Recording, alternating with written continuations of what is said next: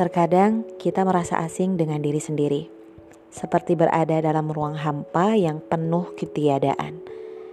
Rasa keterasingan yang amat akut perlahan merambati hati. Terkadang kita memang butuh jeda agar semuanya kembali ada.